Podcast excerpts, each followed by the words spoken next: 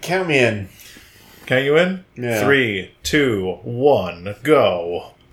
Okay, wait, should I do it? Oh, should I clap? You? Oh, I thought you wanted to count down this two. This the whole thing. Okay, the whole 5, 4, 3, 2, 1, 0.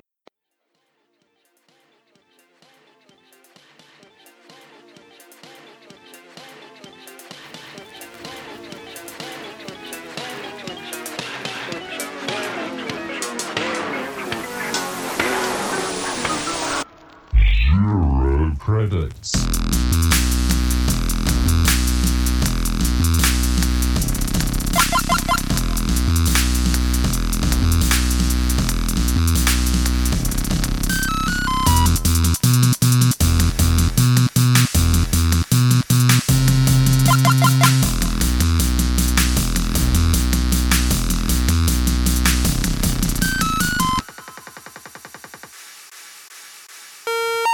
Jeffrey Wright has been announced as playing Commissioner Gordon in the Rob Pattinson Batman movie that's in development. I guess that makes him the right man for the job. And welcome back to Zero Credits, the show where we talk about things.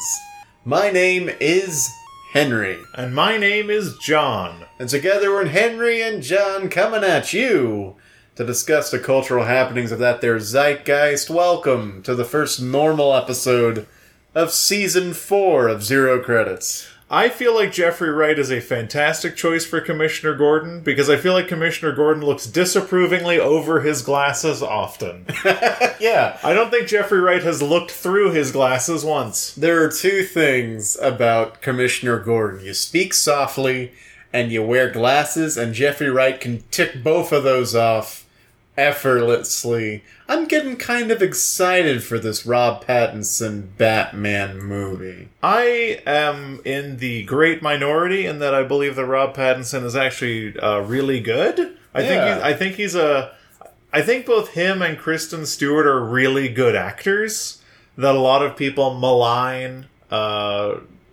mistakenly. I didn't want to alliterate there, but there was no way around it.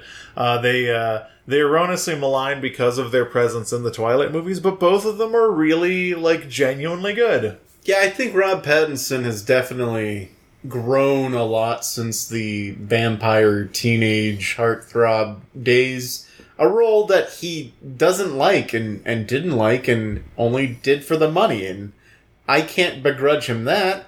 I mean, when he's 60, 70 years old, you look back on a career full of interesting artistic choices that started with vampire baseball. I mean, here's the thing. Tom Hanks is lauded as one of the best actors of our time, one of the nicest people ever. You rewind the clock a couple of decades, and he was in Bosom Buddies. He was in Bosom Buddies, the greatest television show ever made. I mean, it's like a sitcom. I don't know. Who cares? He was also in The Burbs, which was really good. But Robert Pattinson's been a lot of good stuff, too. I'm not talking about good movies. I'm saying, yeah. I think a lot of actors have taken a bum project here and there that they might get known for. Like, of course, like Shia LaBeouf was in the limelight with the Transformers movies. And now he's doing all these little indie art house films, which I feel like, hey, that's great. You know, he found what he likes. It's like Daniel Radcliffe being in Horns or in Swiss Army Man. Or Equus. Like, he did Harry Potter. He made his bread. And now he can choose whatever project he wants, and he keeps picking the really weird ones, which I have to respect. I feel like it's almost a different kind of it's almost a different calculus, because if you look at it, like a Robert Pattinson or a Daniel Radcliffe, they made weird choices because they wanted to, and I wouldn't say that Shia LaBeouf would not have made those weird choices, but he also got pretty hardcore blackballed from a lot of projects, which kind of forced him to be more arty. Which I think plays more to what he wants to be about anyway. Yeah. From what I know about what happened in the interviews and behind the scenes of Indiana Jones 4, the one that you insist does not exist, I think he doesn't want to be in the blockbusters anymore. I think he's doing exactly what he wants to do. I mean, blockbuster films they're eventually going to die. We're in a bubble. Oh, what is this beverage? Speaking of bubbles, I'm still polishing my way through these Sierra Nevada Torpedo Extra IPAs. I saw a billboard for this beverage coming back from a night on the town with you and her friends. Sierra Nevada apparently advertises. Have you considered that you're actually in hell and that the more of these you drink, the more they influence your life? I would watch a movie about that. I would watch a movie where it's like there's a substance or something that is introduced innocuously to the protagonist, and the more they consume, the more it just kind of like dominates the visual perception of the movie. So, you want to slurm it. Yeah, slur movie. Yeah, a movie with slurs. No, I thought you said slurm. I did say slurm. Like Futurama. Futurama, alright. John, a lot of things have happened in the past 2 days. It's been a busy week, even though it's only been 2 days long. I don't know if the listeners can pick up on this, but I'm very down right now, and I don't want to bring everybody down, but I want to I want to shed a little insight on what I think would cause a man to snap and get all twisted. Uh-huh. Like a twisted Joker's trick? Like a twisted Joker's trick. And I'm not saying I know the plot of the Joker starring Joaquin Phoenix, but I can make a very educated guess. Yeah. Is that something interesting? Is that worth talking about? No, I think that's worth talking about. All right, so this Joker movie is going to open up with a guy sitting in front of a laptop computer, hitting apply to a job application. Mm-hmm. Like maybe he like falters for a second. He kind of like you got a will he won't he kind of situation going on, but he hits apply. He hits apply. He hits the supply button. He hits the apply button, let's say on August 30th. Uh-huh. And then we see him go through weeks pass, and we see him go through an initial phone call interview, and then another phone call interview, and like he's got another job that isn't like, and the responsibilities are piling up at that other job, and he keeps kind of like putting them off because he wants to jump ship with this new job. And let's say 2 months pass after hitting this apply button.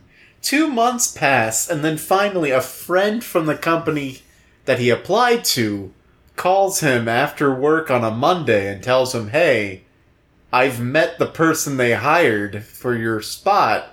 You're not getting it." Mm-hmm. And he just goes crazy, man. He just like puts on clown makeup. He just puts on some clown makeup. He goes dancing down some stairs because he's completely snapped. He's become twisted. Now, I think that's a pretty unrealistic premise. Could never happen in real life.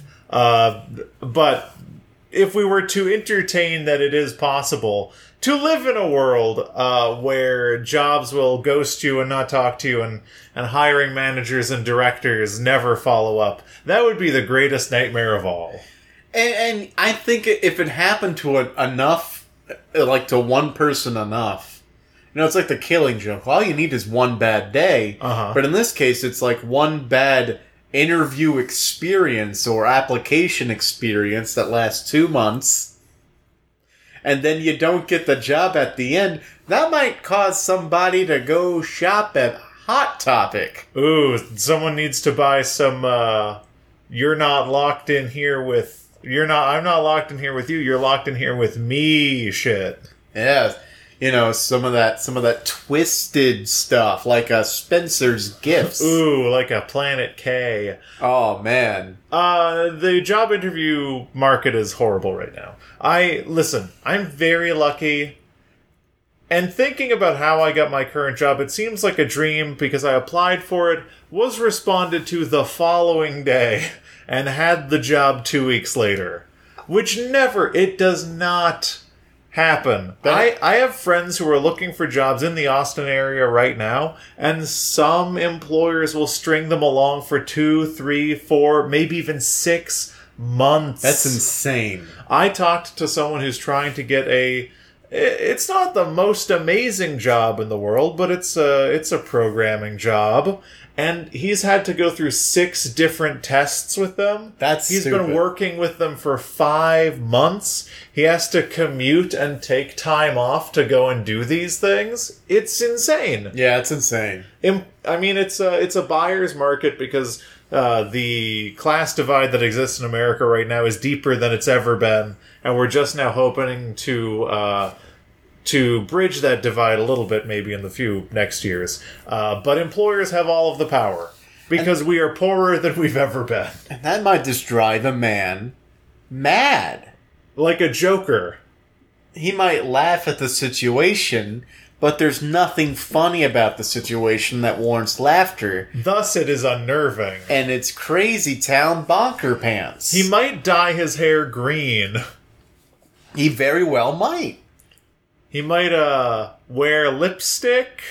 Here's the thing. I feel like if he does all of this, he's like, well, now they can't employ me, and thus they have to. It's the paradox. Like, they wouldn't hire a mild-mannered, normal person, but if I walk in looking like a Faygo drinking, what do they call him? Juggalo. Uh-huh. Then they'll have to hire me, because they're like, oh, this guy's got something going on. Do you think that neck tattoos are the version of becoming the Joker? Yes. They say damaged. That you get a little happy face over your mouth on your hand. Oh, nice! So you can cover your mouth. Yeah, very cute. You get piercings everywhere. Some golden grill teeth. You know. Yeah. That's how you get a job. That's how you get a Joker. That's how you get a job. You know, you can't spell job without the first 2 letters of Joker. And I think that's the real joke. And you can't spell job without the same letters as Job, the person in the Bible who was put through a series of tests to prove his worth to a god who didn't reward him. Now, this is interesting. Now, a hypothetical situation I want to posit to you. What say you have, like, a nice, loving family, some great farms, livestock, you've got everything you could want in this time and age, and then one by one you lose all of those things, and even your face gets covered in boils, and your friends try to help you, but you don't want any help. That might cause a man to become twisted. Like a twisted Joker. Like some type of twisted Joker. I think that's probably the plot. I think both of those are both the plot of the Joker. Now here's the thing.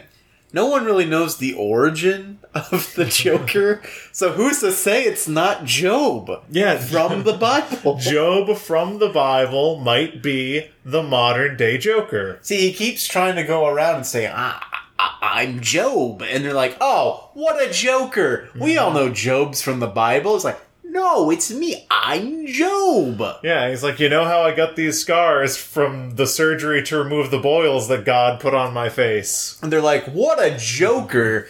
And that makes him even more twisted. And then he refers to himself as the Joker because his mind is so far gone from the age. Look, all I'm trying to say is, I'm not going to become the Joker. But I can see the allure. Yes. Never has the membrane between normal life and the Joker been so thin. Yeah, I could see the inclinations. I can kind of be like, okay. Yeah. Joker's got a point. I mean, I wouldn't act on it, but you know, he's got some good points. There's some compelling reasons why one would turn to a insane lunatic life of crime. Yeah, I mean, you don't have to like the Joker to say he's got some good points. I'm just saying, you don't have to love the guy. You don't have to love him, but you tell me he's up there and he doesn't have a point about all those people he talks about. On his radio show? Yeah. Like, you mean to tell me you can watch a whole Joker rally and not get, like, one thing you agree with? I'm just saying. You don't have to love him. This is dangerous. This is some slippery slope bullshit. And turning into the Joker isn't. Yeah. I just want, like, that sucks. And everyone, like, there was a lot of annoying things during this 2-month period that happened to this man. Yes. And one of them was that there were people in his life who would just send him innocuous texts like, hear anything yet? Oh, yeah. Oh, dude. So, looking for a job... Two parts. It is, the black and white cookies, half is white, half is chocolate. Yes. It is that, but both sides are existential despair, because one is the doubt of your self-image in applying for a job, which is constantly brought into question because you're wondering how you are, like... Am I not good enough? Did I not dress well enough? I got my hair cut. Should I not have? And then there's the external despair of how you appear to others as someone who is searching for a job. You're like, do I look pathetic? Does this seem strange that I haven't heard back yet? Do people... pity me? It's like they even had me do like this little exercise, like an evaluation or a test, if you will. And I wasn't confident about that either. And there was a point where I was like, well, did I do bad? But then when they finally did call to say, hey, you didn't get it, they mentioned that. And they're like, your writing sample and your evaluation were really good. It's like, well, then what's the dealio? Like, yeah. The actual thing that ends up getting someone hired, is there's no way to control it. Yeah. There are so many variables, it is uncontrollable. It's that, like, the people like to throw around the word crapshoot, and it kind of is. It is kind of like a chute full of crap that you have to go down, and then at the end, if you don't get, like, hired or, like, they don't open the side door, you're just left in what I can only assume is a pit full of crap. You just drown in crap. And that might make a man twist. You fall into a pit of the crap, and then you emerge changed. You were just an illusionist before. Now you're a joker. Now you're a twisted joker. It sucks. And, it does. But one of, like, I had one acquaintance who axed every day. Oh, no. Every day over Slack. It was, have you heard anything yet? And, like, I ranted, I think maybe to you, and I ranted definitely to my wife about how it's like, look, when I hear something, I will tell you. Like, What do you think? Like, I'm holding this information to myself? Mm-hmm. It's like, but also, what does that person get out of that? I don't know. Very little. Do they listen to the podcast? They don't. Okay, good. I can't imagine what they would truly get out of that interaction. Whenever I was looking for a job, and I moved in and out of looking for a job, people will always message me. I'm like, I'm just never going to tell people when I look for a job again. Yeah. I mean, I have gotten really good. I usually, my rule is don't tell anybody until it happens. Yeah. Until either you pass or fail. But in this case, this was the longest process that I've been through. So after like a month and a half, I told my parents and I told people at work. Yeah, it's a big part of your life at that point. Because a part of me was already checked out at work. I'm like, well, I don't have to worry about this shit anymore because I'm going to be out of here. And then like when my friend, I keep calling her my friend. It's your girlfriend, Allison. Uh-huh. When she called me to tell me. Like a mirror, I heard the sounds of a mirror breaking in my head. It's like, oh, shit. All those things you've been putting off at work now they matter. Oh no, my illusions. Oh god, my Ed Norton illusions. There are definitely like moments in life where people tell you things and you're like on the floor being like, my illusions, my sweet, sweet illusions. The lies I've been telling myself. The things I knew weren't real all along aren't real. The lies I've been telling myself about my life are now actually lies and not early truths. Yeah, it's the lies that I knew were lies when I was telling them are now definitively lies. Because sometimes we lie to ourselves and we're like, that might be true. Yeah, I mean, you can't prove that it's not. It's not true yet, but it could be true in some form. Yeah, it's like if there was a way for, like, some... Like, if fortune-telling was real, and someone came up and said, you will never have $1 million. Yeah. And then you're like, no, my dreams!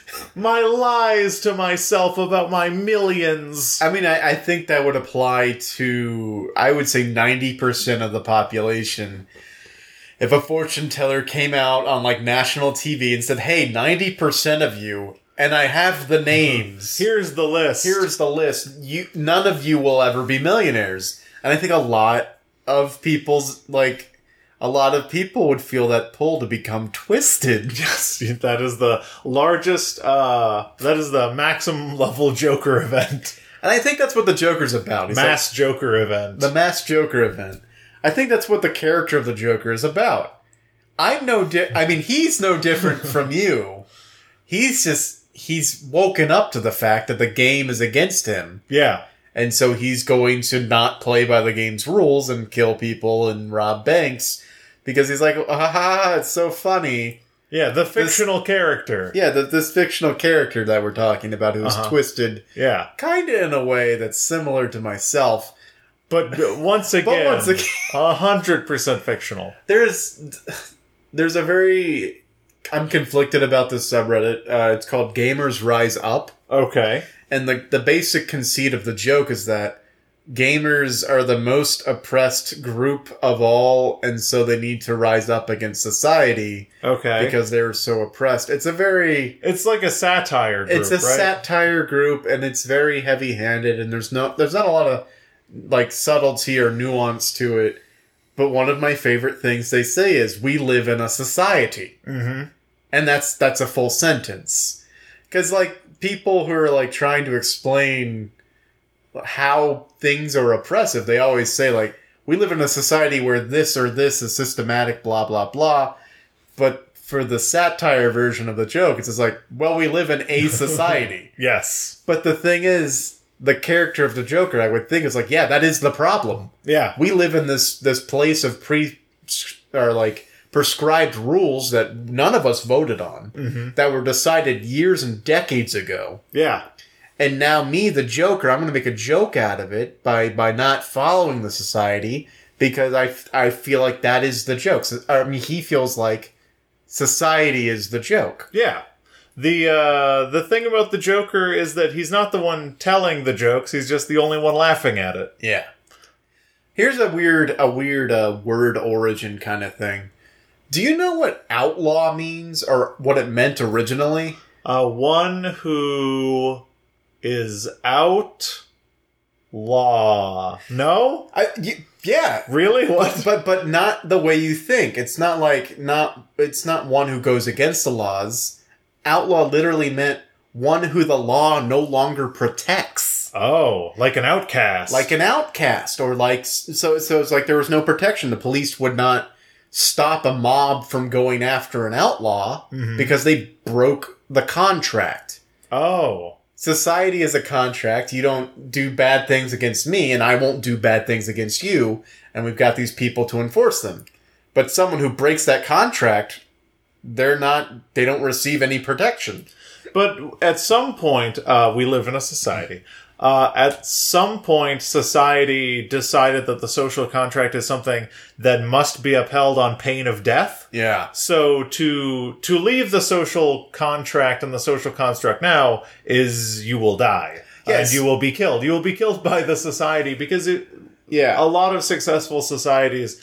throughout time, have had exile and excommunication.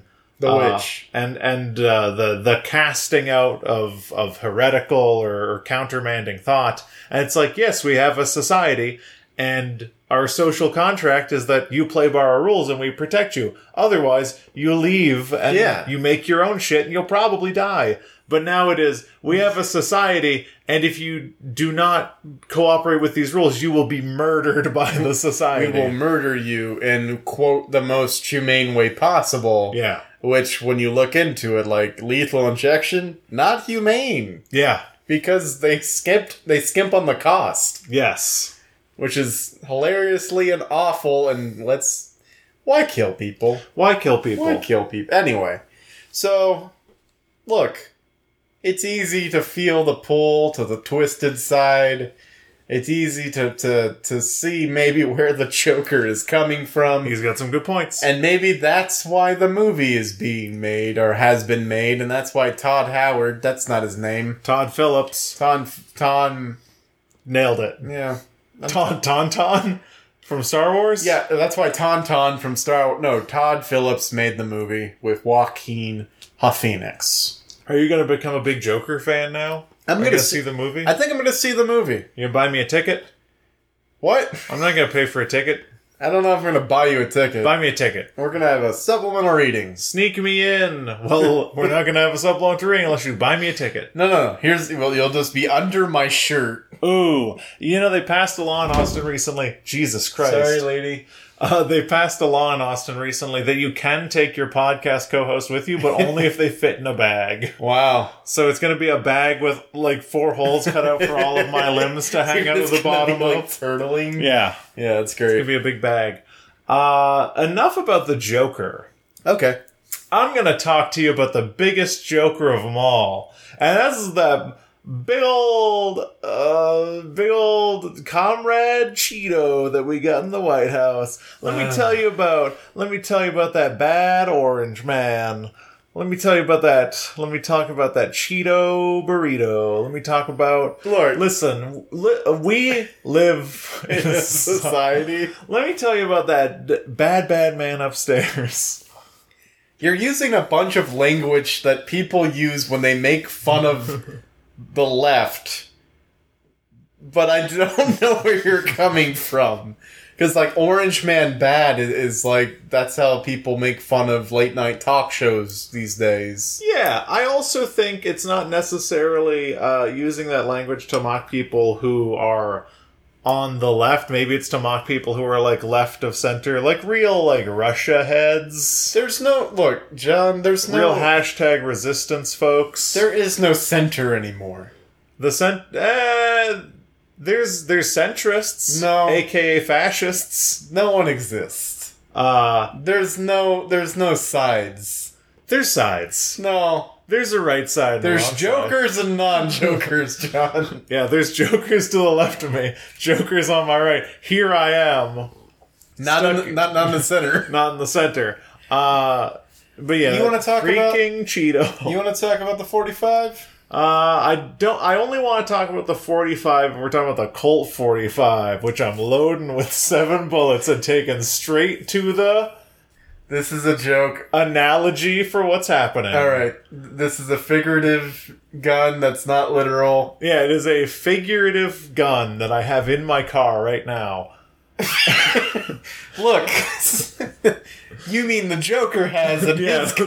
The fictional character of the Joker. The only thing that I do want to talk about is a lot has happened this Tuesday. Yeah, a lot happened in the past 4 hours, it feels like. So you know how we, on this podcast, we stan the AOC.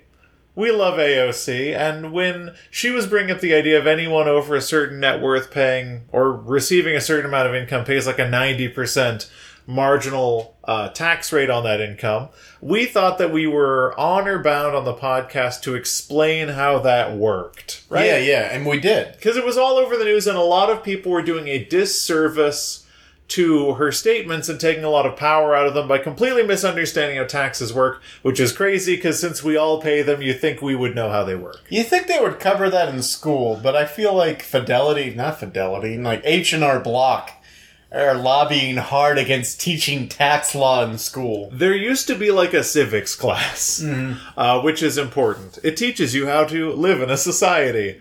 However, something that happened today, which I feel like we maybe need to talk about a little bit, is it's the big I word. IOTA. Iowa. No. Impeachment. Yes, so, Speaker Nancy Pelosi... After months of consternation and urging from quite a few, from a grip of Democratic congressmen and congresswomen, a lot of whom were freshmen, and an outcry of public opinion to put impeachment back on the table, because Nancy Pelosi on the record had said that impeachment is off the table, like it's not an option. But after this most recent development, she has said... unequivocally that an impeachment inquiry will take place. So that's at least the first step. Impeachment is a very long process, and even if a president or sitting official, doesn't even have to be a president, even if a sitting official is impeached, That doesn't mean they have to leave office. So here's what So from my reading of people's opinions of this, and even some reading in, like, articles that cover this at the highest level, like 5,000-foot view, 50,000-foot view, the issue that I've got with how people are covering impeachment is they seem to believe that impeachment is you will receive some kind of majority, either from the lower or the upper part of our sweet bicameral legislature, and somehow in that majority the president will then become impeached. When a president is thus impeached, they will cede power to the vice president, and then government will continue as it was. And that could not be farther from the truth. Impeachment is an extremely complicated process. Henry, quick quiz. How many presidents have been impeached? Successfully? Ever. Well, do you mean... What? Because the answer can vary. There have been 3 impeachment trials in our history. I think only one of those was, quote, successful, and that's Bill Clinton. It was not. He was impeached. Bill Clinton was impeached. Mm-hmm. He was acquitted and returned to office. Andrew Johnson? Some Andrew. He was impeached, acquitted, returned to office. Yes. Richard Nixon was not impeached. He resigned before they could do it. He resigned in 1974 before they could proceed with impeachment, because he had a pretty good chance of he had a good chance of going to the end stage of impeachment. Mm-hmm. So let's walk from step 1 to the final step of how impeachment would work. Because I feel like our fams need to know, and people are getting this wrong. So an inquiry into impeachment is taking place. What does that mean? Effectively, nothing. Yeah, doesn't it mean, like, they're trying to see if there's enough evidence to go, quote, to trial? No. Okay. The impeachment inquiry means they are trying to see if they could potentially have enough votes based on evidence being substantial enough for trial to win a simple majority in the House of Representatives. Now, that is the first and easiest step. So when an impeachment inquiry happens, if they find that they could get enough votes to say that the evidence is sufficient enough to impeach, all they need is a simple majority. Yes. A mere 218 votes. Okay. If they get a simple majority, and by the way, like 159 Democratic Congresspeople have essentially signed off on this. Okay. So about, 76 or whatever are keeping the trap shut. The House is democratically controlled right now. So one would imagine that if impeachment is on the table, it might be relatively easy to obtain a simple majority to say that you want to proceed with impeachment. And that's not... Yeah, all the House vote determines is if the House wants, by a simple majority vote, to proceed or not. Yes. They say, is the evidence sufficient and do we want to proceed? If we proceed, then you enter the Super Bowl, the big game, impeachment itself. Impeachment is essentially analogous to an indictment, right? So this is essentially the trial. It is bringing a charge against the president or an acting federal official. Yeah, it's like subpoenaing somebody to appear before a judge. Yes. So the end goal of impeachment is if the evidence is sufficient, it is then brought to a vote to the Senate.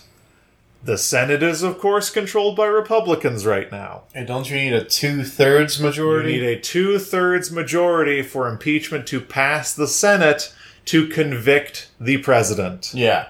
In a Senate that is Republican-controlled, what are the chances we could get a 2/3 majority to convict the president? I say essentially zero. And isn't this the step where I don't think any impeachment has succeeded? Yes, no president has been convicted through impeachment. So, yeah, okay. So, you have to get a 2/3 majority in a Republican-controlled Senate... Mm-hmm.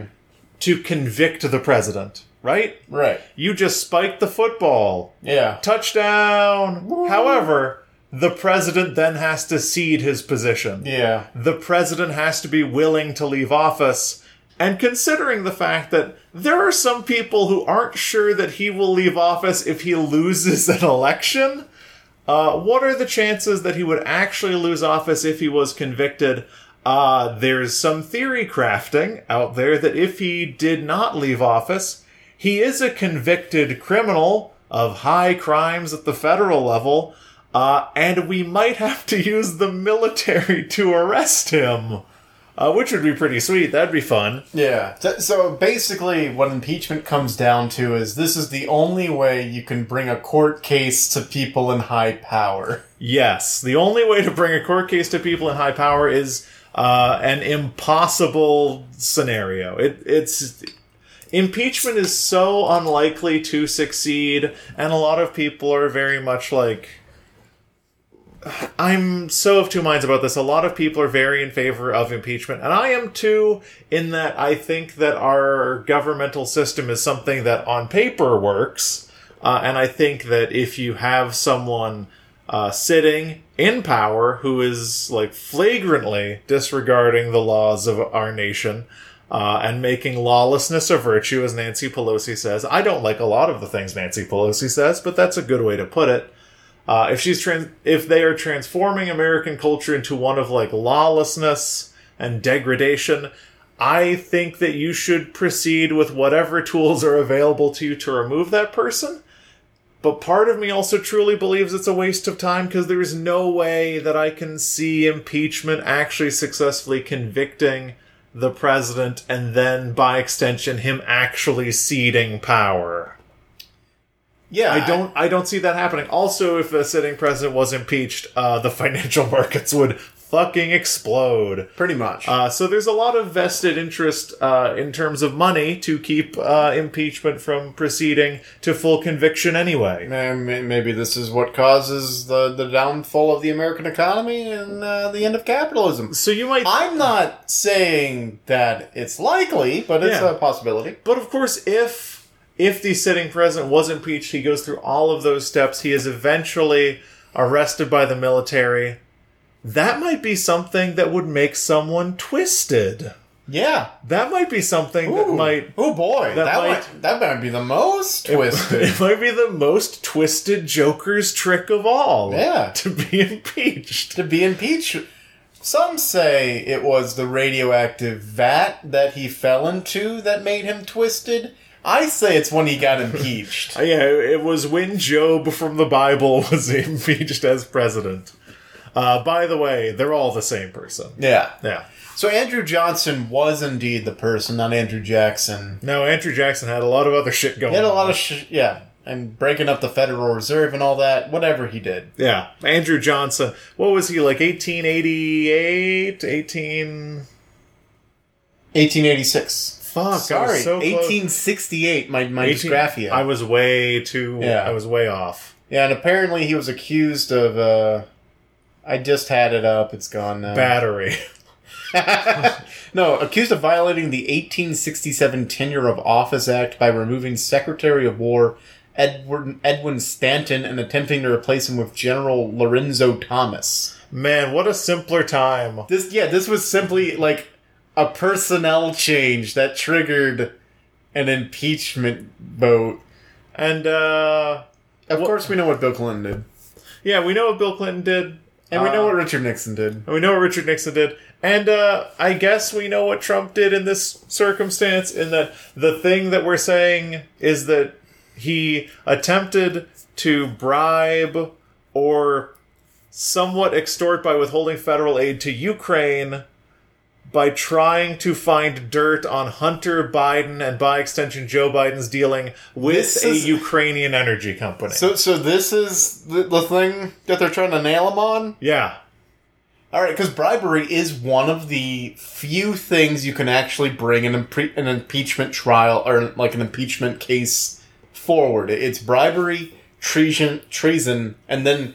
high crimes and misdemeanors. So high crimes and misdemeanors is the catch-all, because I think that fell out of, like, British parliamentary law. High crimes is basically any crime that you abused your office to commit. So you could theoretically impeach a president for almost any reason. Yeah. Which is fine. Impeachment is so impossible, sure. Well, I know, it is impossible. But, like, we do have a president that's, like, not adhering to... He didn't give up his company. He didn't give up his company. We have a president who's flagrantly broken the law. Time and time again.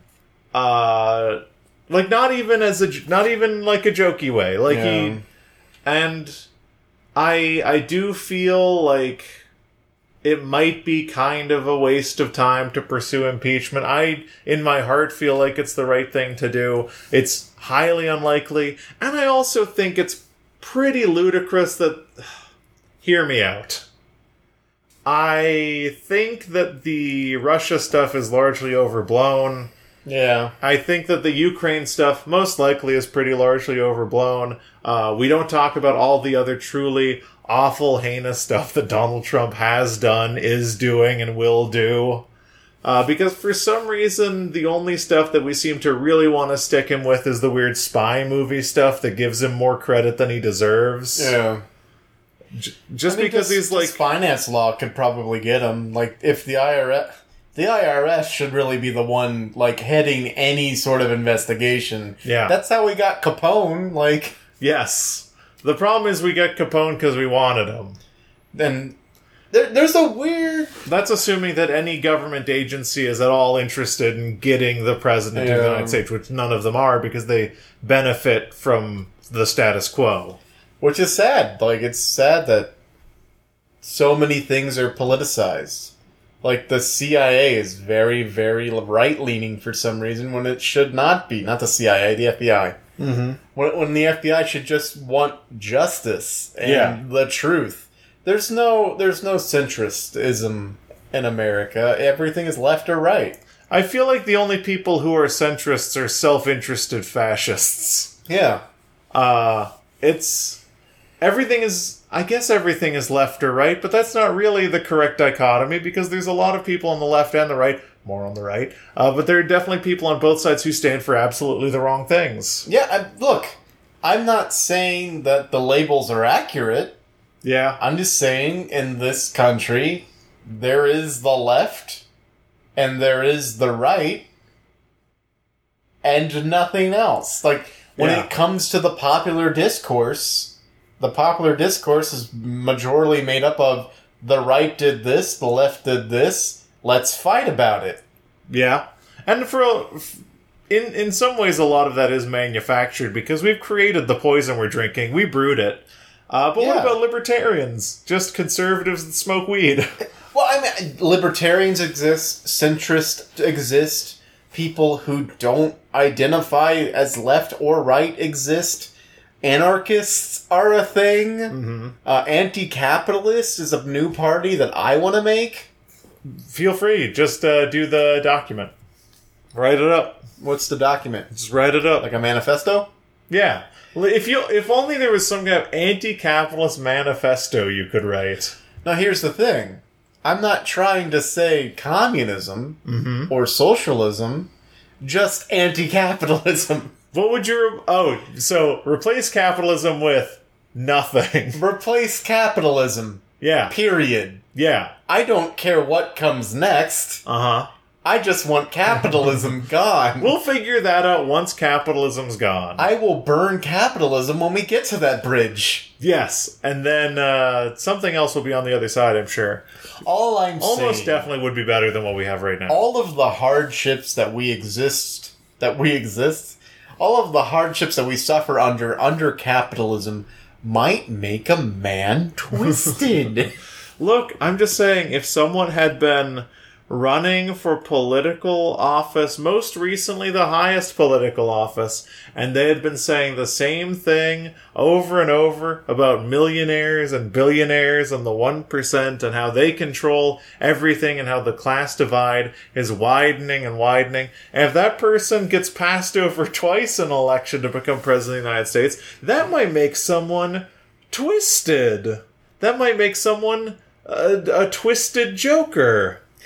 And to further your point, let's say an individual works for, I don't know, let's say General Motors, and they've worked for them for years and years under horrible conditions, low benefits, not enough pay, and a group of other people who work for this General Motors company get together and they discuss they're all ubiquitously not happy with the conditions that they're subjected to on a daily basis. Mm-hmm. And so they plan a strike, and they go on strike, and then General Motors cancels their health care. Now, this particular individual, let's say they've got type 1 diabetes. They were born with it. There's nothing they can do. Their body doesn't produce insulin, does not process sugar naturally.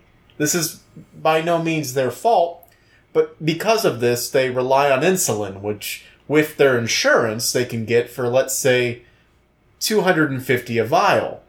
But now that insurance is gone and the price has gone up to, I don't know, $1,250 a vial, and they go through several vials a week because their body naturally doesn't produce insulin, and thus they can't process sugar. That kind of thing might make someone, I don't know, a little twisted. I very much, for what it's worth, shout out to General Motors. Here's what they did. Fuck them. What? Did they do a good thing? Shout out to General Motors because they had the largest United Auto Workers strike in quite some time. And whoever decided to do that healthcare thing, just major kudos for lighting a serious fire under that strike and making literally every person side with the strikers. Yeah, seriously. Really, really good job on not mitigating or capitulating to their demands, making yourself look like a giant gaping asshole, and just making the strikers look like the good guys. Fuck you and fuck your company. Yeah, and also you're the society, and yes, all of your workers are twisted. All of your workers are twisted now. What will you do with all of these twisted workers? They can't return to work twisted. They're so twisted. All of them in clown makeup. All of them dancing down steps. Yeah, every single one of them has become irrevocably twisted. But they're still in the union, so you gotta bring them back eventually. And you gotta create a lot of twisted positions for them. Twisted auto engineers. Yeah, those twisted auto engineers make a lot more. Oh. Yeah. Yeah. It's like they all went off and got, like, additional degrees, but the degrees are in a society. So that's the impeachment process in a nutshell, and so... And the United Auto Workers strike. Got them both, the two things I want to talk about. Well, here's the thing. I think, if nothing else, this is a very historic time in our nation. We've only seen this maybe come to fruition, or we've only really gone through this process twice, but we've gone through the motions of it 3 times. Yes. And it's never been successful. And the odds of it being successful this time are slim because of the way the compositions of the houses and because so much relies on the Senate. But this is still very historic for the U.S.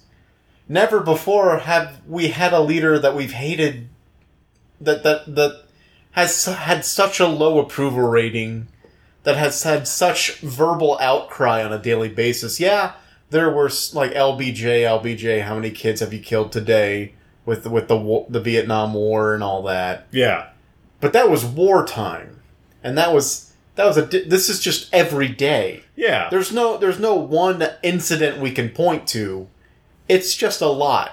Yes. And it doesn't matter what side. I guess if you're on the right, you turn a blind eye to a lot of this stuff.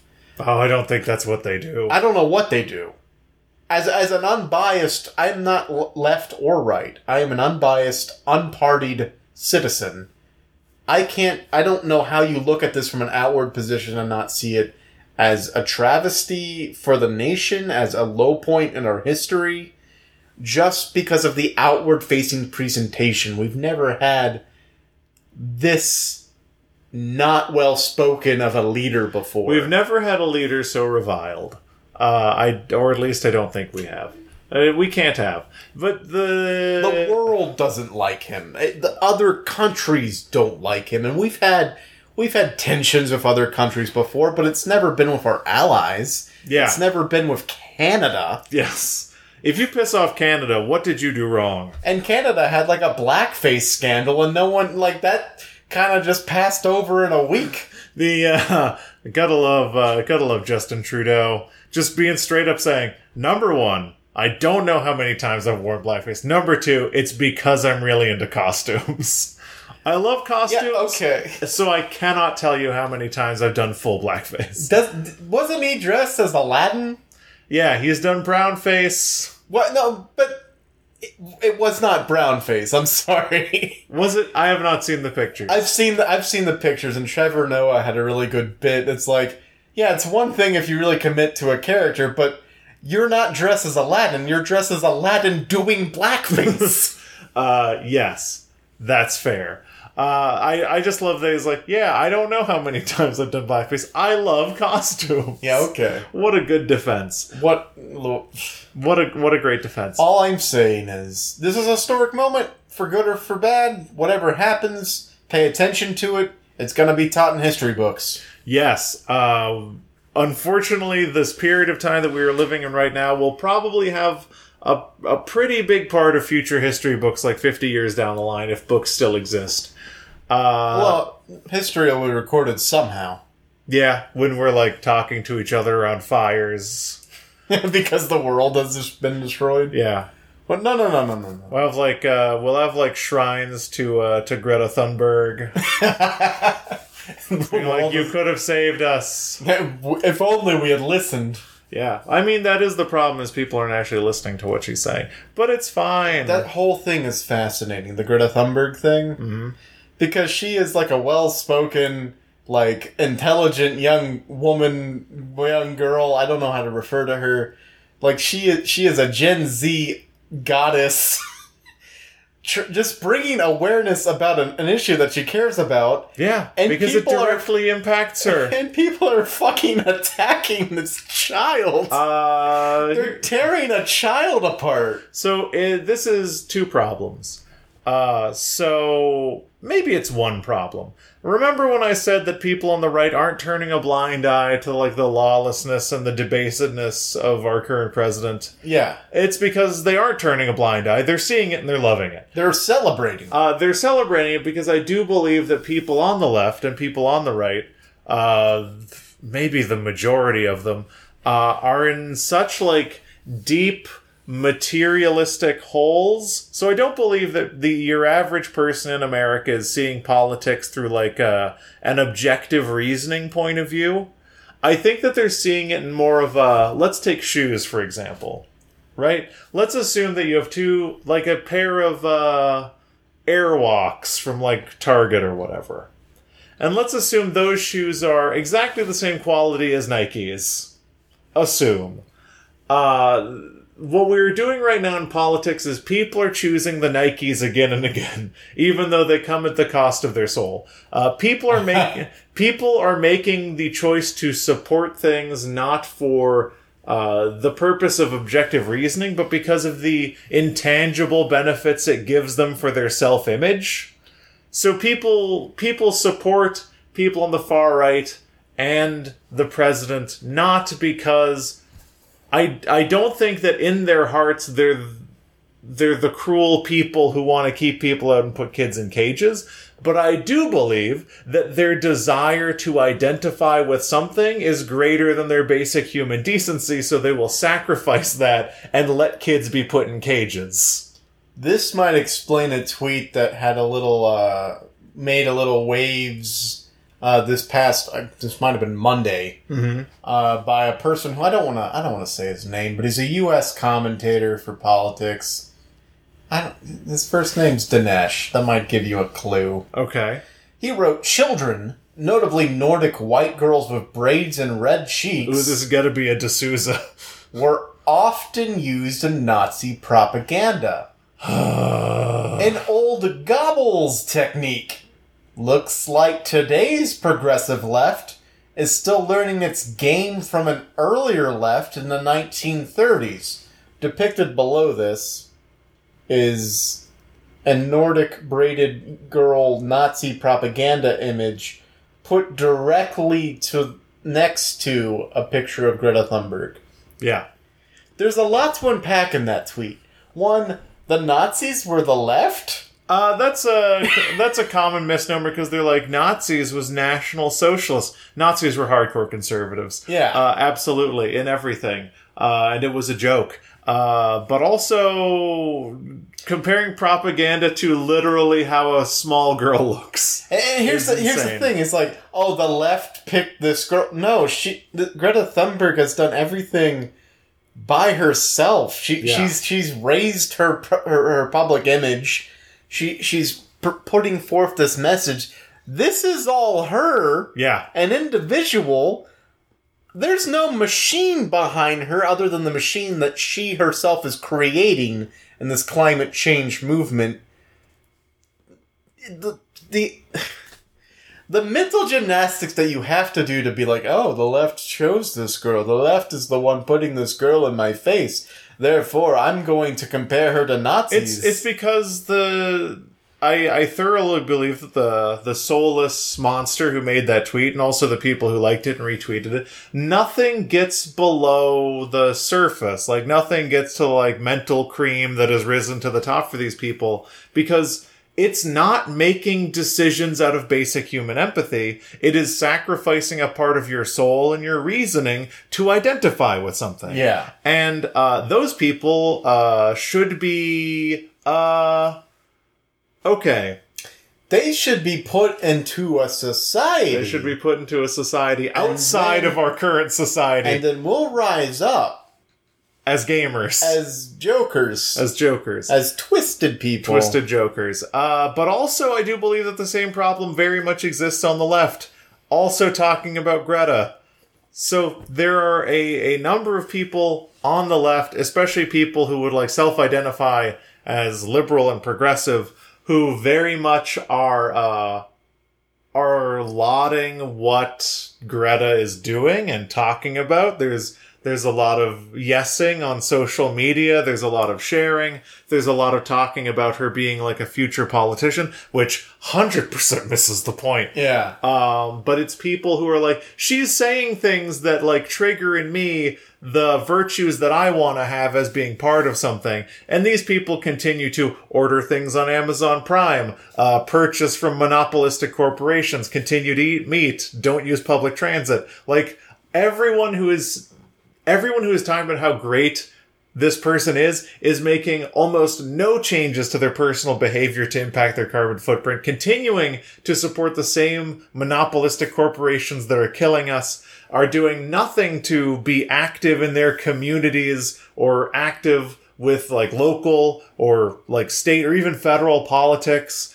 It's not people being politically engaged. It's people being engaged with their own personal brand and what they want to have it associated with. It's lip service. Yeah, it's people being like, this sounds like what I want to be associated with, and making no change. Yeah, it's and those people will walk us off the cliff. It's the Twitter people who are like, yes, Queen, get it, and like retweeting it, which is like, I'm raising awareness as... I changed nothing about my life. It's like, yes, Queen, get it. Next post. Love Chick-fil-A. Oh, yeah. Like, it's complete garbage. And if you look at her speaking and, like, being, like, tearful and red-faced and crying and furious and, like, urging us to do anything else than what we're currently doing, they're seeing that, but they're not getting it. And that's what she's yelling at. She's not yelling at people who are other than us. Yeah. She's yelling at us. Greta is then the center. I guess, in that she objectively cares about humanity not boiling to death or drowning. It sounds to me like she might be a one policy candidate. I mean, you gotta have more than one. Running a government is much more than climate change. It's a shame she's running for president. I wish she had more policies. One-issue candidate? This Greta 2036 stuff makes me sick because it's people not getting it because she's not an American citizen. And it's people just being fun. But the idea of, like, her being a world leader in a way... A lot of people are being like, Greta 2020, Greta 2036 or whatever, doing math or whatever. But it's like, it's not the point. Like, by the dates you're giving, the planet will already be doomed. All I'm saying is, look, when the climate wars begin, I'm going to be on her faction. Yes. Because then... We all have to have pigtails. Well, I feel like I would lose a lot of weight because there wouldn't be a lot of food going around because we're trying to reduce our carbon footprints. Yeah. But I would still, like, have my Nintendo Switch. I guess by then it's like a Nintendo Switch Plus. Yeah, you can have a hand crank. A hand cranked Nintendo Switch? Yeah. I don't know. I get what Greta is saying, and I get that, yes, massive change on a large scale is needed. I also think that corporations are absolutely the greatest violators of climate change sort of things. Mm-hmm. And they absolutely need to change. Their change would make a bigger dent in the problem than me not eating beef anymore. Yeah, but I mean, I think that Greta's speaking to both things. It's like... Greta's talking about, like, treating the climate like it's not a problem and imagining that our, like, economic progress will continue indefinitely is a joke. Yeah. Because she's addressing policymakers. She's addressing people who have the power to control monopolistic corporations.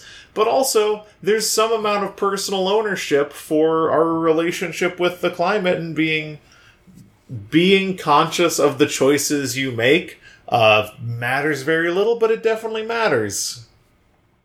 As soon as they make fake meat, ubiquitous, everywhere, it's coming. Yeah. I'm not putting like a... This is not me saying when pigs fly. I'm saying as soon as, like, synthetic meat is readily available, which I think will be like in 2020. Yeah. I feel like that's going to happen.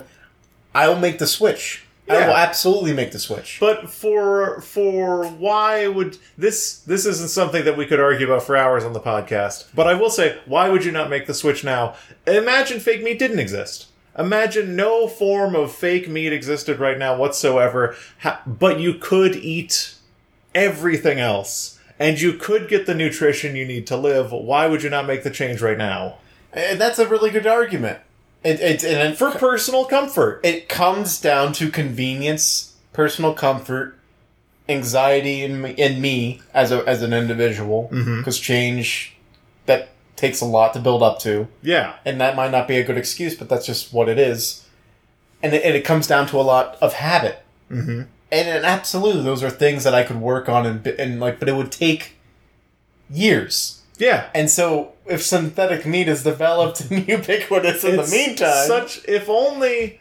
It would be a shame if we only had, like, 11 years to solve the climate crisis. Look, it would be a shame if there was, like, a clock ticking down right now to our extinction that we are watching this person talk to. That would be horrible. That would be horrible. It would really make someone twisted. It would make someone twisted. And also, look, I don't know. I've been alive longer than 11 years. So my problems... probably vastly outweigh the problems that the so-called Earth is facing. Yeah. Where's your proof the Earth exists? So it's crazy to think that personal comfort will result in, like, children drowning by the millions in a few years. I mean, this is the thing, though. Like, we humans have these horrible borders that we place on ourselves. This might be a result of the society that we live in.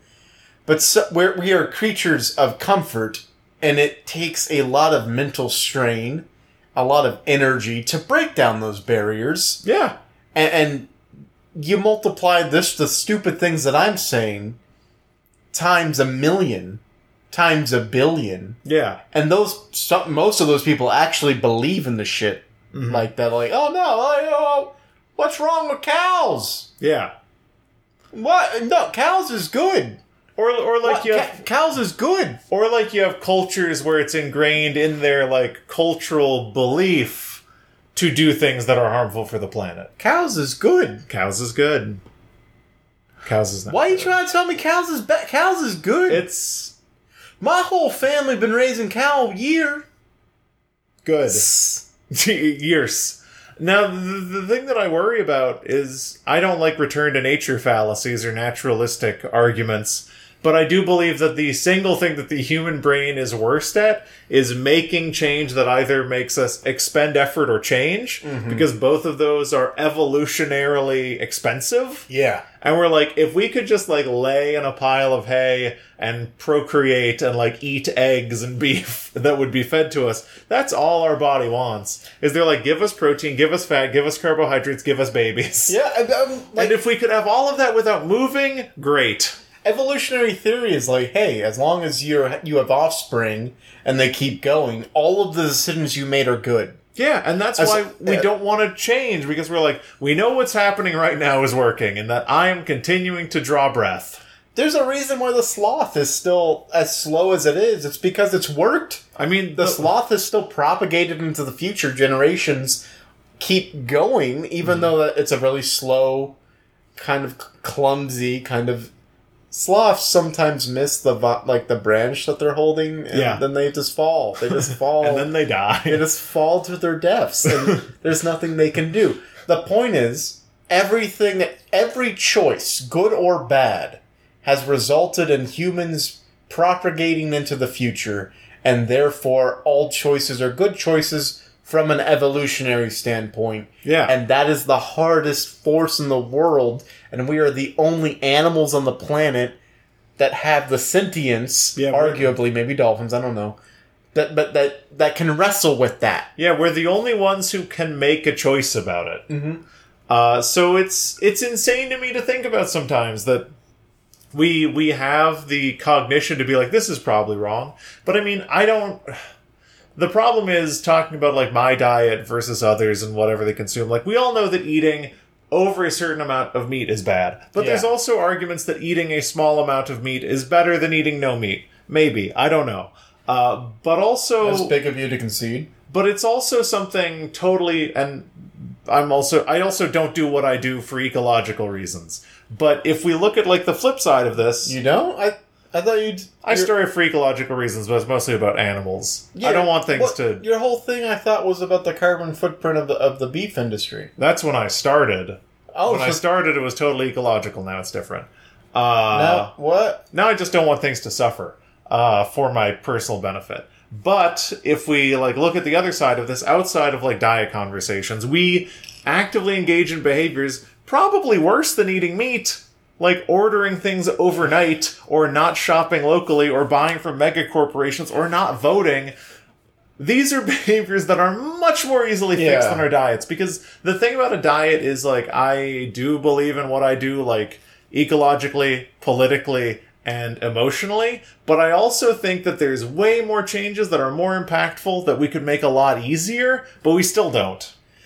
Amazon Prime is a huge fucking problem. Yes. If you, because... It's race to the bottom for overnight and two-day shipping, which has a tremendous carbon footprint. And I hate Jeff Bezos, whatever the fuck his name is. I don't like him as a person. Yeah. I don't like him as a business owner. I don't like him. Mm-hmm. And yet I still have an Amazon Prime subscription. Yeah. I still buy things off Amazon on occasion. Yes. Jeff Bezos said years ago that his goal for Amazon Prime was to make it so, regardless of people's feelings towards Amazon, it would be considered unreasonable not to have an Amazon Prime subscription. Which is the most evil way you could word that. Regardless of how you feel about me and my evil ways, I want people to look at you like you're insane for not paying me. Well, the thing is, I keep Amazon Prime a lot for the content, the videos, the original series that they make. Yeah. More so than the two-day shipping, just because I'm a purveyor of art, a consumer of media, a monster that cannot be sated. Mm-hmm. The free shipping is a side effect, but I say that, and the weird thing is I don't unclick that free two-day shipping thing. I don't... Because you're it's convenient, what could it hurt? Well, it's I'm paying for it. Yeah. It's $100 a year. It's mine. There's a lot of weird thinking that goes into it, the things I just said, like I'm paying for it. And that all of my money represents shards of my time that I've sold to a company that I hate. Yeah. So all of the money I spend is sort of like run through that filter. Mm-hmm. All I'm saying is the main problem that you are describing, that I am describing, that millions of people describe every day and they don't know it. Anti-capitalism. I mean, it is capitalism. Get rid of capitalism. That would solve so many problems. No more 40-hour work week. Uh-huh. No more Jeff Bezos. Thanks, unions, about the 40-hour work week. Try harder, unions. They used to be 80. I know they used to be 80, but I feel like we like 40 was the compromise, and they were supposed to keep going, and then they didn't. 40 was the compromise, and then they took all unions' powers away in a lot of pretty big states. Yeah, I know. They were like, hey, unions are too powerful. All I'm saying is... Well, I can't say all I'm saying because I'm all over the place. I'm very tired. That's fine. But what you're saying... Capitalism is the problem. The end. Capitalism is the problem, and the Joker is the solution. All I'm saying is, look, if... Damn it, stop saying that stupid phrase! What you're saying is... What I'm saying is, if you live in a system... A society. If you live in a society where Jeff Bezos says, even if you hate me, it would be ludicrous not to shop with me, that might make a person... a little different. Twisted, if you will. So yeah, my call to action for all the fams, do the no-rush shipping on Amazon if you have to pay Amazon anything. But also, you know what you can do to not pay shipping? What? Buy local. Buy local. Drive your ass to the store and buy things at local stores. If they don't have what you want, ask them to get it. They usually will. And if you buy from if you are blessed to live in a city that does not have a preponderance of big box stores, like we do in Austin, Texas... Go to stores where only a few of them exist and buy things from them. That's right. Get in your car, burn up tons of fossil fuels to drive yourself to a location where other fossil fuels were burned to bring the products to that store. And if they don't happen to have your plastic-based product that you want, tell them to order it. And then more fossil fuels, what I'm trying to demonstrate is... The problem persists, John. The problem persists, but you also... It is about 100 times more expensive in terms of carbon to have something shipped to you than to drive and get it. Okay. Hundreds of times. Do you have sources for that? Just out of curiosity, not to be like... I can look them up and we can put them in the description.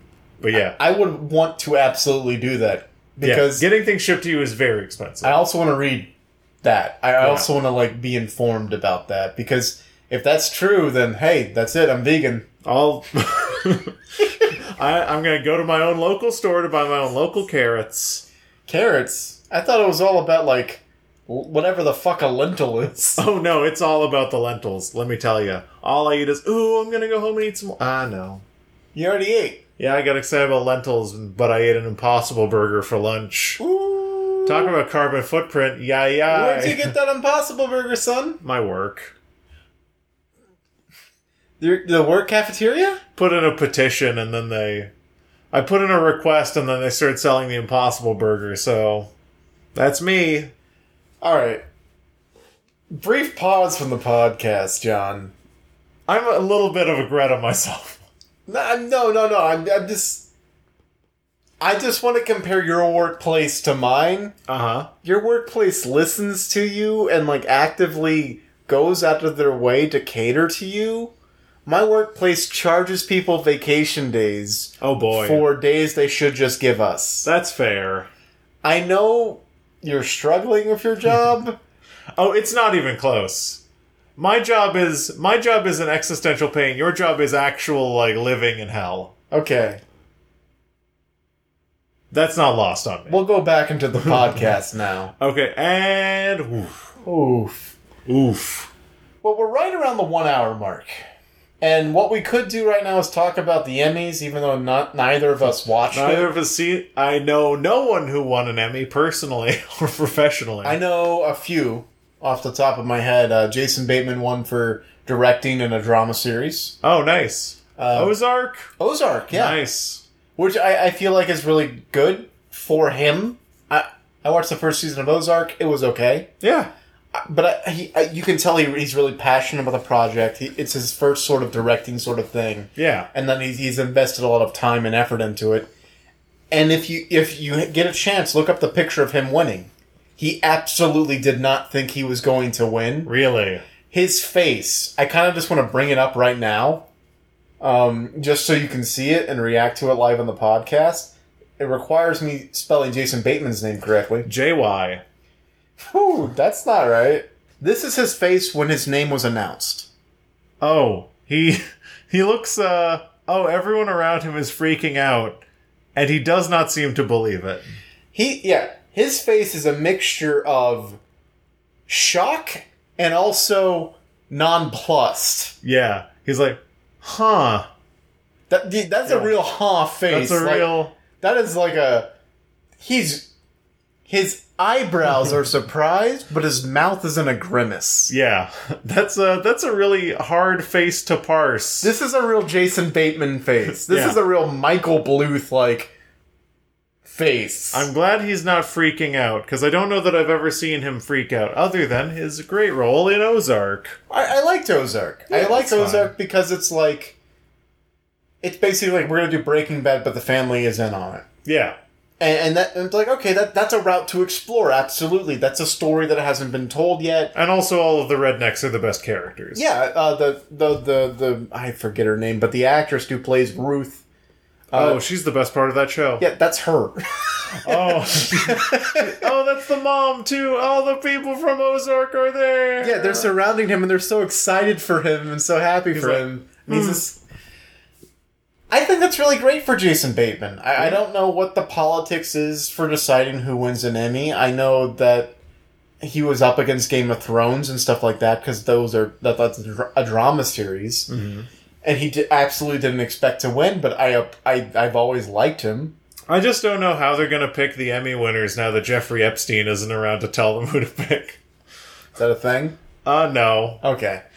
I just like to create conspiracy theories, gotcha. You know me. Bill Hader won, of course, for lead in a comic role, but weirdly snubbed. I guess I don't know if snubbed is the right word, but weirdly didn't win. Henry Winkler did not repeat a win for his supporting role. Oh, in Barry, and NoHo Hank, whose actor name I cannot remember. No idea, but he is definitely the breakout star of Barry. Nominated for the first time, also did not win. Yeah, it's a pleasure just to be nominated. It's better to win. I think Fleabag swept a lot of categories. Fleabag's so good. I need to watch it. Apparently there are 2 seasons. Yeah, I would recommend Fleabag. It's very dark and very funny.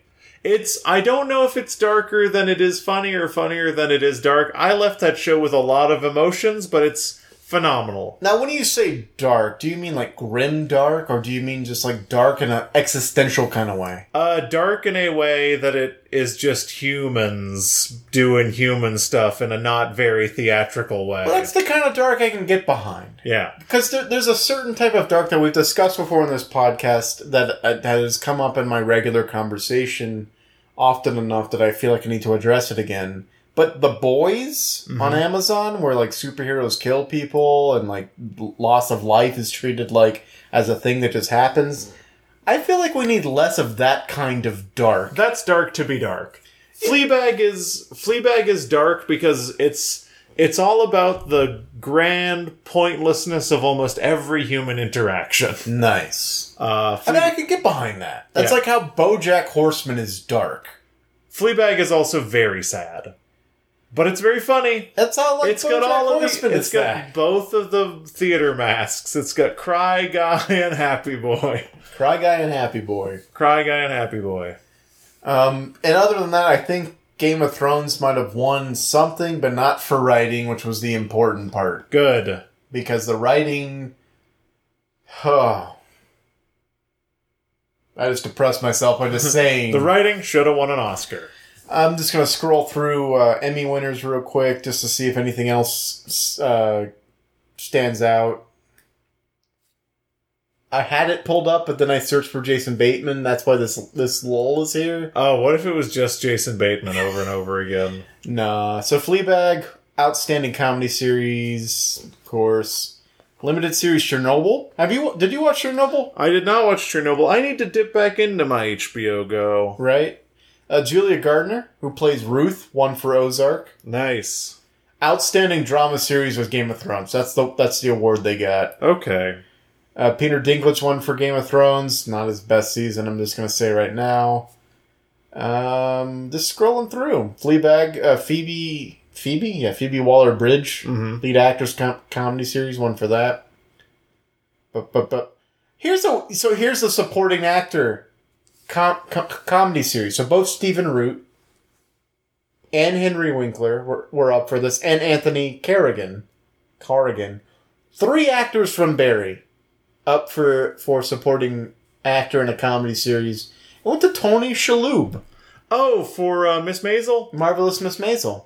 Listen, I have mixed feelings about Miss Maisel. He 1,000% deserves that. He's so good. He's so good in Miss Maisel. Okay. I honestly feel like I would have preferred NoHo Hank to win just because that guy's never been nominated for an Emmy, and I'd love for him to win the first time. But I feel like Tony Shalhoub's character is actually better than NoHo Hank, but it isn't as impressive as a breakout role as NoHo Hank is. Well, okay. Well, I feel like that's a really good thing to unpack. The Tony Shalhoub role is better on its own merit. Yes. But we want to give NoHo Hank, his actor, Anthony Carrigan, we want to give him his props. Yeah. And I think this is one of the cases where him being nominated is absolutely his props. That is him, his recognition. He's not being snubbed by whoever makes that the decision to nominate. Mm-hmm. He absolutely is doing great work. He's the best character in Barry. We've only seen the first episode of season 2, mm-hmm. but he has this great moment where like he appears in the store in disguise. The Lululemon store, so good. That's good, but then what really got to me, he appears later in that same episode. And it's very clear. It's like, oh shit, that's right. He's a mobster. Yes. He means business. And he has a really great line. He's like, don't fuck with me. It's impolite. It's so good. And the way he delivers it, he's like, he's so serious, so intense. Like I almost wanted to pause it in that moment. But I said it out during the episode to my wife. I'm like, I'm actually intimidated by him. Because I know how silly he can be, and the fact that he's like, I didn't come in disguise. I'm talking to you now straight. Do this. Or else. And like, just that delivery. Yeah. Just all of the, like, the detail, all of that, and just his delivery was so good that I was like, shit, I'm scared of NoHo Hank. He's very good. Anthony Carrigan, you said? How would you pronounce bottom name on that list? Oh, Anthony Carrigan, I would say. Carrigan. Anthony Carrigan. But yeah, I would say Tony Shalhoub probably deserves it on pure merit, but absolutely NoHo Hank is great. I will say this was the last chance for Tony Hale to win an Emmy for Veep. Tony Hale's character is great in Veep. A lot of people think, well, that's too similar to Buster Bluth. I think maybe that's just Tony Hale's energy. I think Tony Hale's a phenomenal actor, and he should definitely keep acting. I should watch Veep. Veep is good. All right, we're just going to keep Bill Hader and Barry, already talked about, keep going. Writing in a variety series went to Ben Silva from Last Week Tonight with John Oliver. Sure. Pour one out for him.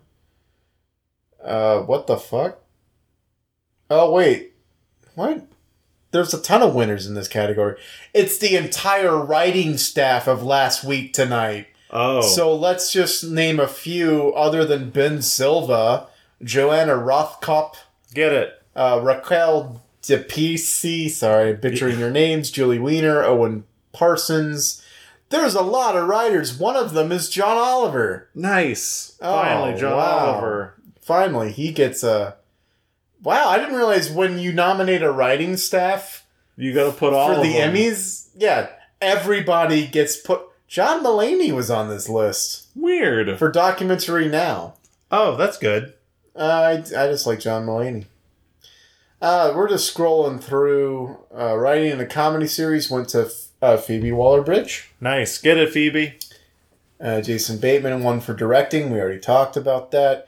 And I think that kind of sums up the Emmys. Who cares about the rest of it? You know? Yeah, no one cares. The Emmys is one of those award shows where the categories just keep going on and on. In fact, like 2 weeks ago, there was like another Emmys. I think it's called like the Creative Emmys. Which is this like the technical Oscars? Yeah, like the technical Oscars, like there's like the creative Emmys. So during the Emmys, they don't during the actual Emmys, the one that's televised, they don't do like the animated show or anything like that. So like 2 weeks before, they announce all those winners. Mm-hmm. And The Simpsons picked up a win for the first time since like 2008. Nice. Muscling out with all of their Simpsons muscles, muscling out great shows like Rick and Morty, BoJack Horseman, Big Mouth. Oh, fuck The Simpsons. Well, the thing is, like, it's a stacked category. How do you pick a winner? But I don't know anyone who's watched an episode of The Simpsons in the last 7 years. I honestly... It's one of those shows I forget is on, but then, like, know it's on because it's the longest-running animated show in history. Yeah, it's like, sure, it continues to exist, but I have not seen an episode in probably 10-plus years. Yeah. Interesting. Anyway. The Emmys... So we like to we usually like to cover these award shows because it's like a good snapshot of where culture is. But I'm kind of drifting away from that mindset just because there's so much good television these days that the award show I feel like does a disservice. The award shows mean less and less. Yeah, if everything is good, I don't care about the best. Yeah. Like if you give me an option of I don't know, the best cereals. And you say, all of these cereals are the best, but this cereal, Cheerios, won a J.D. Power Associates Award for safety. You get a miniature J.D. Power. Yeah, it's taped to the back of the box. Like, yeah, if all of these shows are good, and so many people have been talking about a lot of these shows. We've been meaning to watch Marvelous Miss Maisel and Fleabag and Chernobyl and all these others. We've been meaning to watch these. There's just not enough time. I've been meaning to rewatch them. I mean, I've been meaning to watch them, but God, I just can't stop rewatching Lost. A show that's 100 episodes long and not good. I want to rewatch Twin Peaks, but I'm like, there's so much good content being made currently. The problem is Twin Peaks is perennial. You can't go wrong with Twin Peaks because there's not a lot of it, and boy... The return on investment for Twin Peaks, it's like an inverse... There's an inverse relationship of return on investment for Lost versus Twin Peaks. Yeah. For Lost, the longer you watch, the less you get out of it. For Twin Peaks, the more you watch, the more you get out of it. But it's this weird thing. So, you know, I'm playing through Deadly Premonitions, and we won't get into it. Game of the year. We won't get into it. Game of the year this year, all years. But every hour of Deadly Premonitions makes, like, an itch scratch in my brain that's like... You need to rewatch Twin Peaks. Yeah. You're not wrong. That is, if the only thing you walk away from Deadly Premonition with is, I need to rewatch Twin Peaks, I think that Swery did his job correctly. But my point is, in a time when all of the shows are good, I don't care who wins, I want to watch all of them. Like, yeah. Usually we gauge these award shows for what is worth my time in a time where my time is limited. Mm-hmm. But in this case, it's like, well, I don't think you can go wrong if you watch any of the nominees. Yeah. I can't say the same about the Oscars, because movies, I feel like, do have, like, it's a different sort of medium. And while you can watch all those movies, and you can watch them faster than you watch a television show, I feel like the Oscars absolutely sort of tries to nail down what is the best in film today. Yeah. The problem is the Academy gets it wrong too often. Mm-hmm. So that's just... I kind of wanted to cover the Emmys, but at the same time, I kind of didn't want to cover the Emmys. It's this weird thing. I mean, it's important to talk about. Do you want to do a supplemental reading of El Camino? The Breaking Bad movie? I would absolutely love... Okay. Fams, you know, I do not watch trailers. The El Camino trailer came out today. Without hesitation, I clicked on it. Yes. You are aware that Alamo Drafthouse is doing a theatrical release for El Camino, right? No. You can go to Alamo Drafthouse's the second it premieres, and watch it at Alamo Drafthouse. When is the premiere? October something. Like October 13th or something. Are you going? Probably. Can I go with you? I think tickets went on sale a couple days ago. I should probably check on that tonight. They're probably sold out. Yeah. But we'll see. Yes. Okay, good. So we have to do a supplementary of that and Joker. And with that, we can probably... So we have to do two supplementary readings, one of El Camino, one of Joker. We've promised that. And that's about it for the episode, now that we've made two promises we don't want to keep. What? No, I would absolutely love doing a supplemental reading of El Camino. Joker. El Camino. The Joker. El Cajoker? All I'm saying is, if I was held captive by neo-Nazis and forced to make meth, that might make me a little twisted. What if we go to the Alamo Drafthouse and the title comes up and we realize, oh, it's just the same movie. El Camino and the Joker are the same. Same movie. Same movie, bro. Who wore it better? Who wore it better? Wore it better. That's who wore it better. Aaron Paul. Or Joaquin Paul. Joaquin. That's my favorite Dwayne The Rock Johnson movie, Joaquin Paul. He hits people with a 2x4. Wow. Hey, you know what 2x4 you should hit our fans with right now? Big one. A big one indeed. It's the social media 2x4. That's right. If you want to send us a 2x4, you can, because we're not going to give you a P.O. box. However... We will not give you the satisfaction of opening a P.O. box. It's impossible to prove your identity in the United States with a P.O. box. You need a physical address. Is this a classist ruse to keep indigents from becoming part of our society? Are they the true outcasts? They are making the sidewalk outside of the arch smaller so homeless people can't camp there and make people on 6th Street uncomfortable. And if you have feelings about that, you can send us a tweet at ZCPCWHJ on Twitter.com, which stands for Henry. Zoker, Coker, Poker, Coker, Woker, Hoker, Joker. That's right, ZCPCWHJ on Twitter.com. If you want to send us something longer, maybe your donker. Nope. Maybe your donger. If you want, no. If you wanna send hog, do it too. Zero Credits is a podcast at gmail.com. It's illegal to do it from Texas. If you live in Texas, please don't do that. I guess this would be solicited, though. If you live in Texas, if you ask for it, wham, bam, send us the ham at zerocreditsisapodcast@gmail.com. You sounded a little like Scott Elder there. Wham, bam, send us your ham, nickel pickle.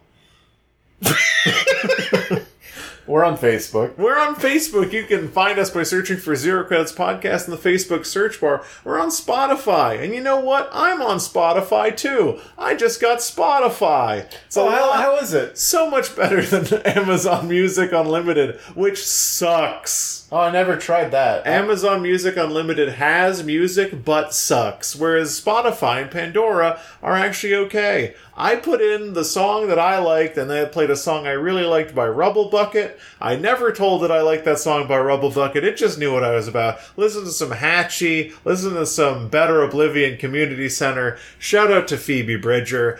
So Spotify's good, and it's so good that we're on it. You can find us by searching for Zero Credit, open parentheses, S, close parentheses, on Spotify. Add us to your list.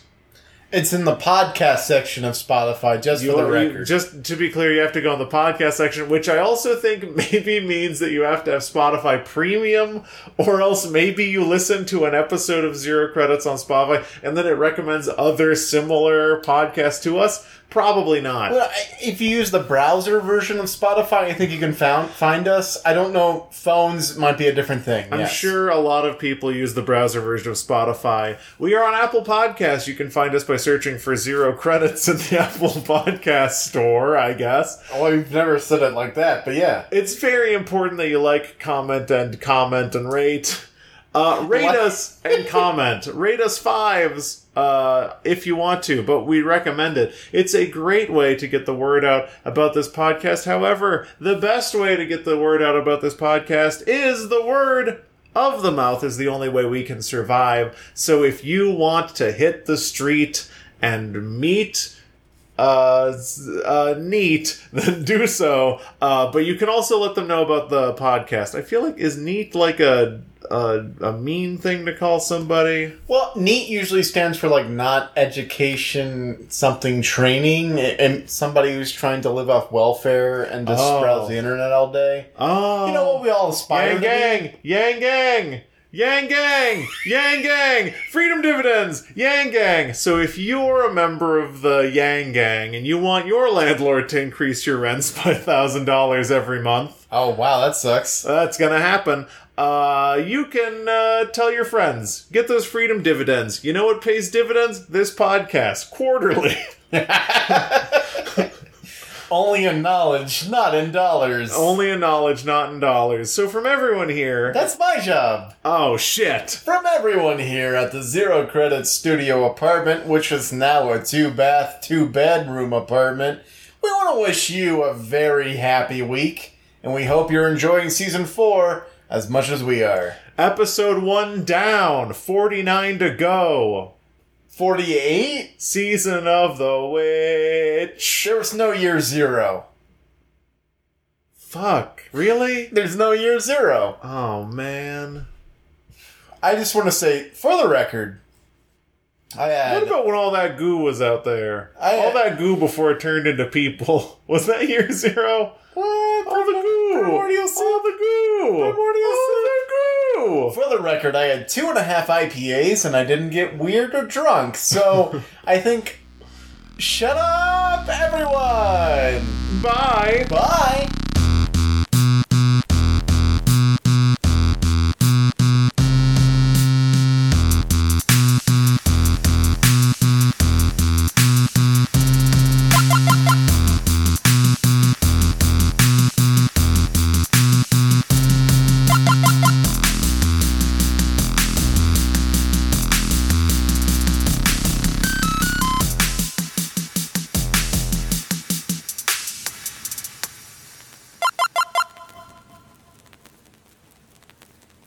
My problem is that all of my internal organs are bigger than everyone else's.